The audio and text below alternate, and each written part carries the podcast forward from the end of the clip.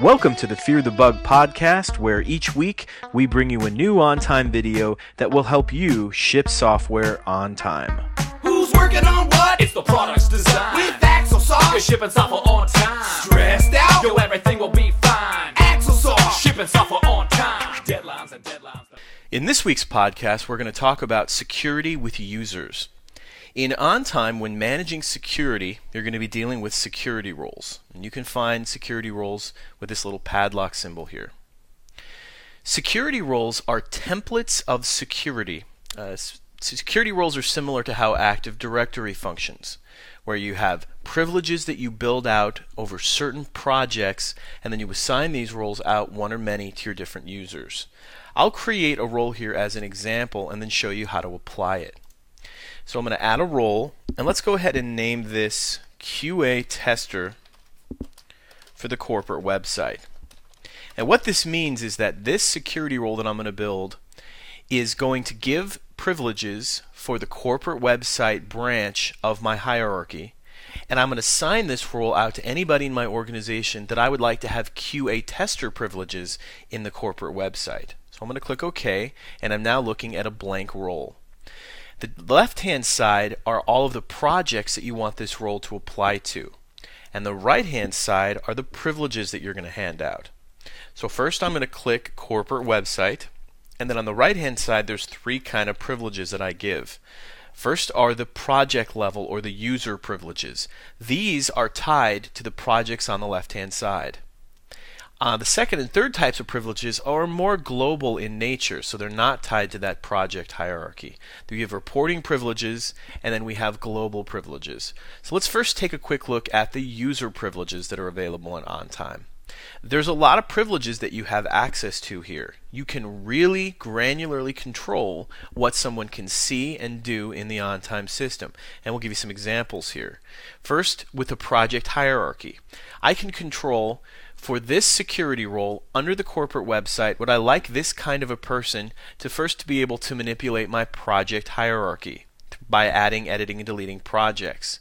Or would I like them to archive items? Or maybe I'd like to control whether somebody views, adds, edits, or deletes project attachments. Same thing for Project Wiki.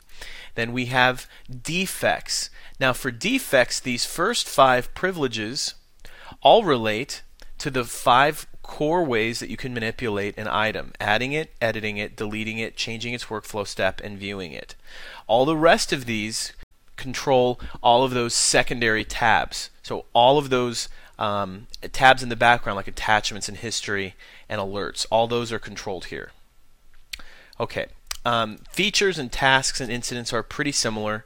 Email notifications and alerts uh, you can control the subscriptions. Who in your organization has the ability to create uh, notification lists and alert lists?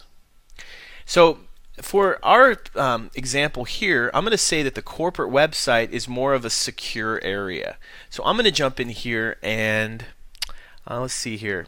I'm going to say that for my QA testers, I just want them viewing project attachments and viewing wiki pages. I don't want them actually changing my hierarchy or the attachment project attachments or the wiki pages. And then we'll just say that we only want to give defect access here. So I'm going to let them view defects only, view work logs, and view attachments. So I'm giving them read-only access to defects and read-only access to attach project attachments and wiki pages. Okay. Um, now, I've set up his uh, user level privileges. Let's just take a look at the other two areas. I'm not going to give our QA tester in this example any other access, but I'm just going to jump into these and show you what's available. So, under reporting privileges, all we do here is we give you the reporting sections, and then each reporting section, we just have every report available with a different checkbox. This allows you to have certain reports that only certain people can view. The last set of privileges here are your global privileges. So we've got uh, the ability to control specific things in the manage users box Do I want somebody to add, edit, delete users? And then under administration, we've got all the rest of our administration privileges, importing and exporting data.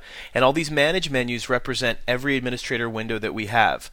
On the bottom here, you've also got, you know, the project dashboard and then the customer and users tabs, which are uh, up here, the customers and users tabs, if you want people to access those. So there's a lot of specific privileges that we give. So one of the quick things I'm going to show you is how to copy a role and how useful that can be. So if we flip back here, let's let's open up projects and defects again. So just as a reminder, I've made I've given this QA tester read-only access to defects, read-only access to the project attachments and to wiki pages, and I'm applying that just to the corporate website. So I'm going to save this role. And then I'm going to come up here and I'm going to click copy. And in clicking that button, you'll see that the word copy appears at the end of this security role. And if I open this, I now have two security roles for QA testers. So now I'm just going to go and rename this role. This is now a completely different role. But instead of corporate website now, I'm going to make it for a different area. Let's say intranet site. And then I've renamed this new role. You'll see there's a corporate and an intranet. And under intranet, we're going to change this one now. Let's adjust the scope of this role. We're going to point it at the intranet site. And let's say now that the intranet site is, we don't want this to be as secure for our QA testers, that this is where QA testers do a lot of work. So I want them to edit projects and archive items. I want them to add, edit, and delete project attachments. I want them to view, add, and edit project wiki pages. Under defects, I want them adding defects and editing and changing their workflow step. I'm going to give them the ability to delete because this is where QA testers do a lot of their work. Uh, I want them to see audit trails and work logs. I want them to view emails, add attachments, edit attachments, and delete attachments. Given lots more privileges, just click Save. And now if we close out of here and we jump over to the Manage User screen, Let's say I added a new user, like a John Tester user. We've got a new QA tester in our organization. I can now go in here and give out certain security roles. I can say I want John to have access to the corporate website as a QA tester and access to the intranet site as a QA tester. But let's quickly talk about these roles that we've given John. When John logs in, based on these roles, he is only going to see two branches in his hierarchy. He's going to see the corporate website area and the intranet site area, and that's it. And those are those two branches. Also, his permissions for these two areas is going to be different.